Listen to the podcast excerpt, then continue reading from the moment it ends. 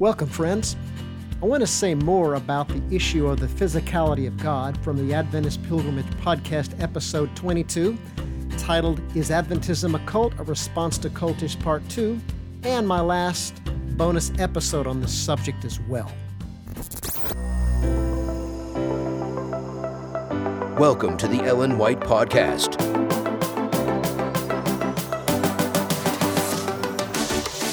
Here is your host, Dr. Jud Lake.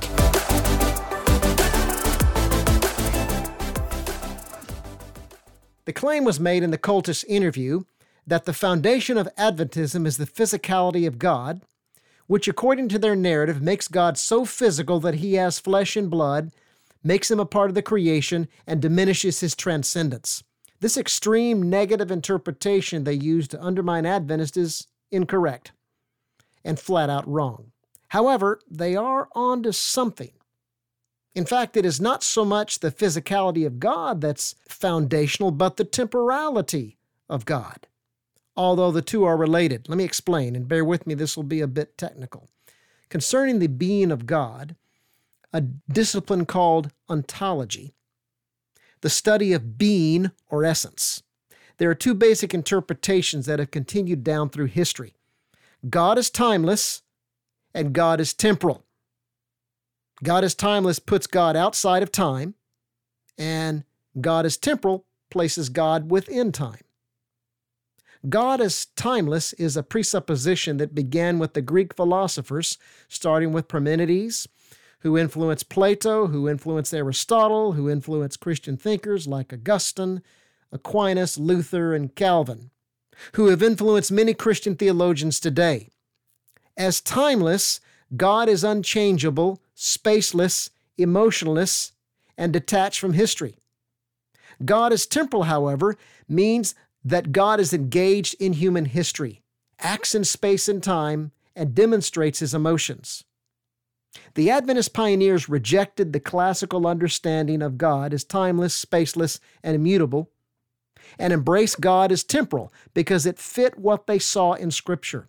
They saw a God who was involved in human history and who localized himself in both the earthly sanctuary and the heavenly.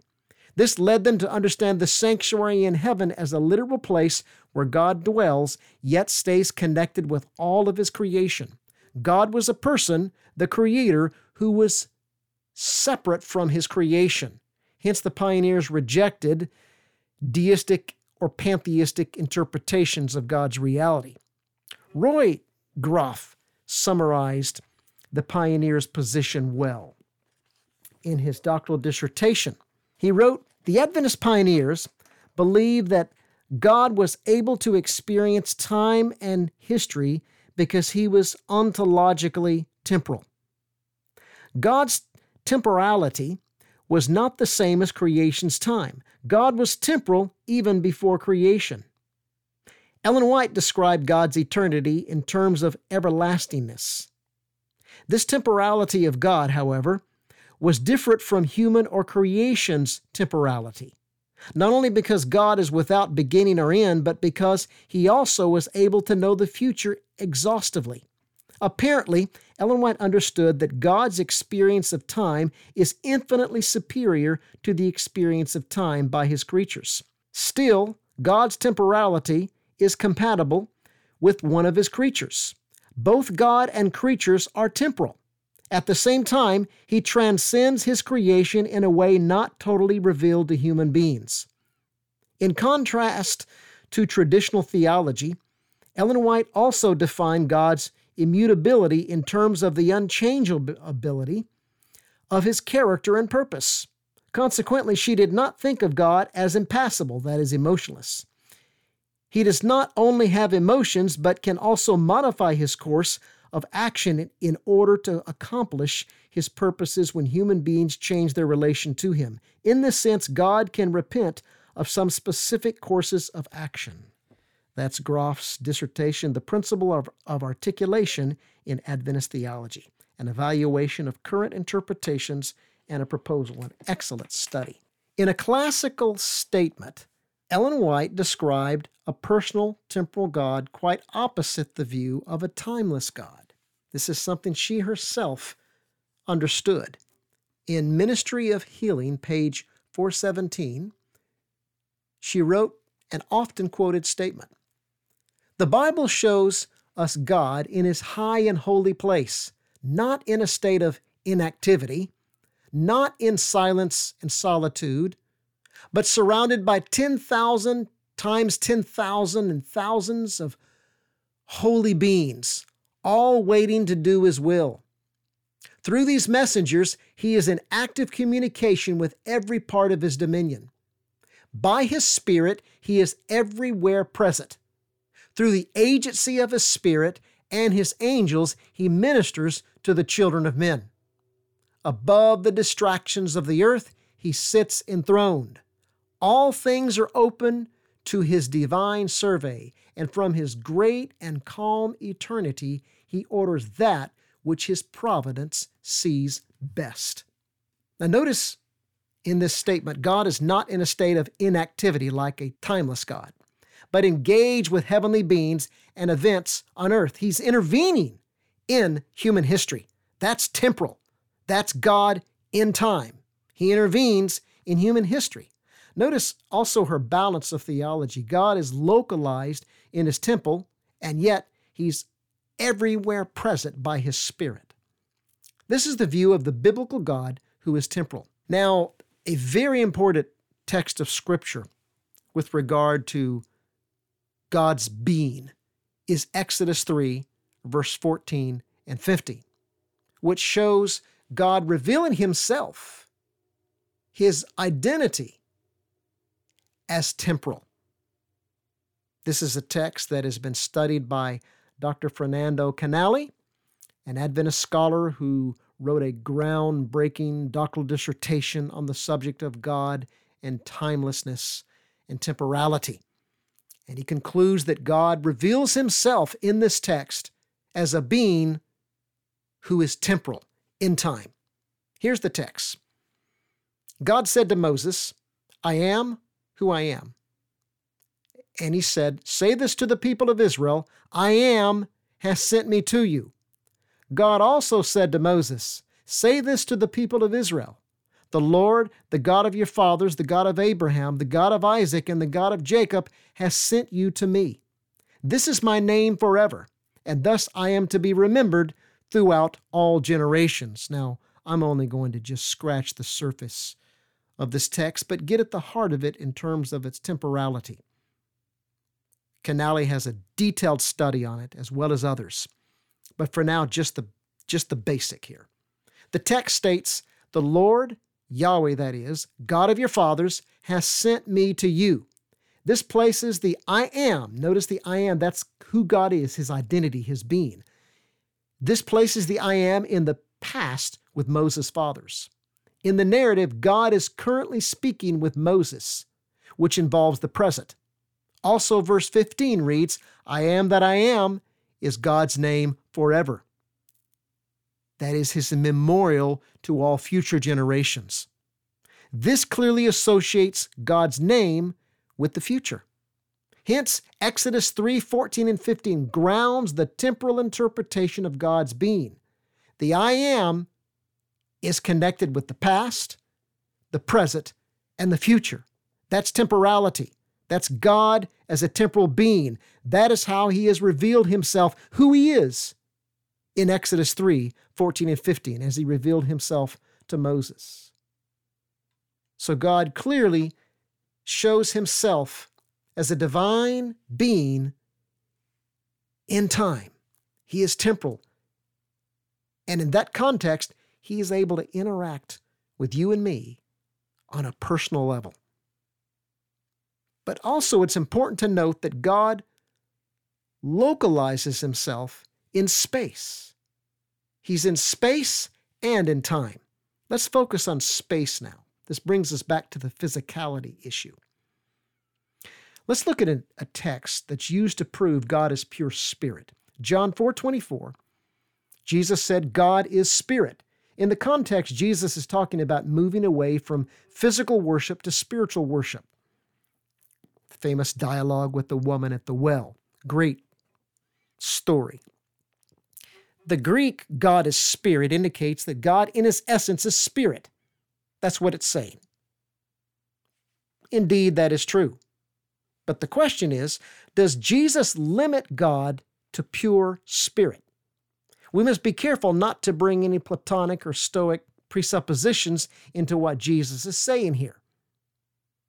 D.A. Carson says of this verse in the Pillar Commentary Jesus is not suggesting that God is one spirit among many. Now, this is D.A. Carson, well known New Testament evangelical scholar nor simply that he is incorporeal in the Stoic sense, nor that spirit completely defines his metaphysical properties.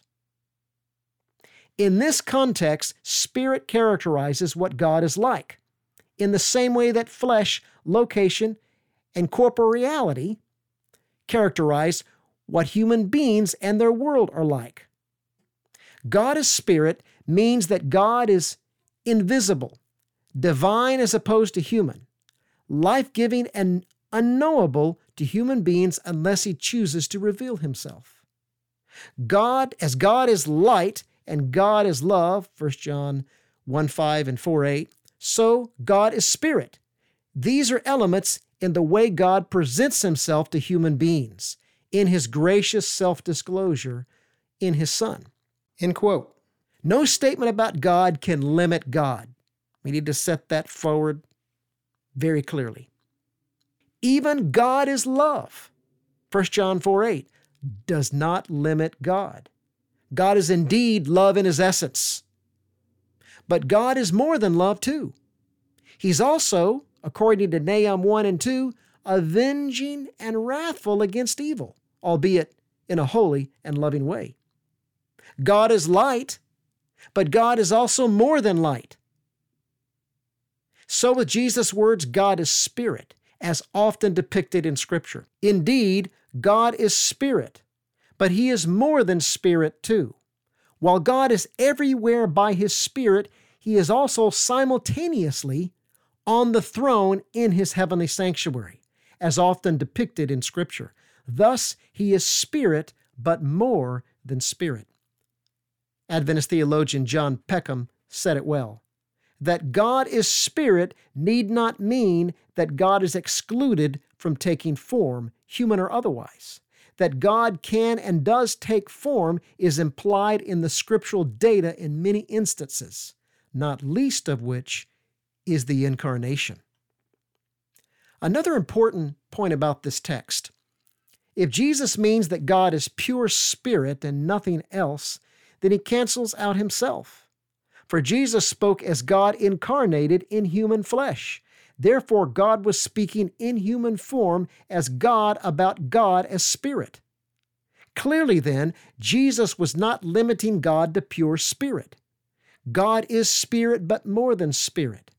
The triune nature of God, as depicted elsewhere in Scripture, clarifies Jesus' words here.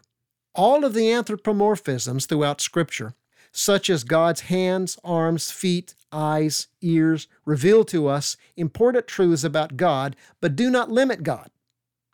God doesn't have anatomical features exactly like humans because he is beyond human limitations. Yet, he must have some kind of form as he often reveals himself in Scripture. Exodus 33 23 through 24, the classic passage where God passes before Moses. Here's the text but he said, You cannot see my face, for man shall not see me and live.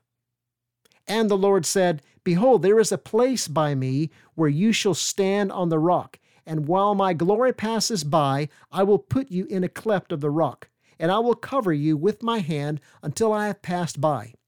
Then I will take away my hand, and you shall see my back, but my face shall not be seen. God certainly didn't have a back and a face exactly like Moses. Yet nowhere in the text is there a hint to deny that God is taking a form. God himself is speaking straightforwardly to Moses. Apparently, God is taking on some kind of form to reveal himself to Moses. If we couple this with John 5 7, it makes sense. Jesus said, And the Father who sent me has himself borne witness about me. His voice you have never heard, his form you have never seen. And form there is the word, Greek word, indicates a physical form. You could also think of numerous places, such as in Daniel 7, when the Son of Man became came before the Ancient of Days. That apparently is a, a localization of the divine being of God before the court of heaven. The Ancient of Days comes, and all the heavenly hosts sit in the court. The Adventist pioneers may have pushed it too far, however, when they asserted that God has a body and parts. Yet they were moving in the direction of the text when they asserted that God has a form. That form is analogous to, but different from, any human form. God's form was so glorious that no human could survive seeing him face to face. But in the larger context of Scripture, the canonical context, the hope is that we will one day see God. Two interesting passages are imported here. Job 19:26 where Job said, "After my skin has been thus destroyed, yet in my flesh I shall see God." His hope was is that one day he would see God. And of course, Matthew 5 8, Jesus said, Blessed are the pure in heart, for they shall see God. These texts certainly suggest that in the new earth, we will see God, who will dwell with us, with us there. Revelation 21 and 22. That indicates a, a localization of God, a form of God, or God in a form. It is in this context that Ellen White's statements about God having a form make the most sense and they do not limit God, his transcendence, in any way. He is clearly separate from his creation, above and apart from it, transcendent, yet, according to Scripture, he localizes himself as well. I want to conclude with a very interesting statement by Ellen White in Manuscript Releases uh, 14, page 21. She is speaking about God's name, I am. And the temporality of God is in the background here. It's a statement worth pondering. She wrote, I am means an eternal presence. The past, present, and future are alike to God. He sees the most remote events of past history and the far distant future with as clear a vision as we do those things that are transpiring daily. We know not what is before us, and if we did, it would not contribute to our eternal welfare. God gives us an opportunity to exercise faith and trust in the great I am. This is an example of God's perspective in His divine temporality versus our human temporality. He knows the future and always has us in mind. Thanks for listening, friends. And remember, always test a prophet by the prophets of the Bible.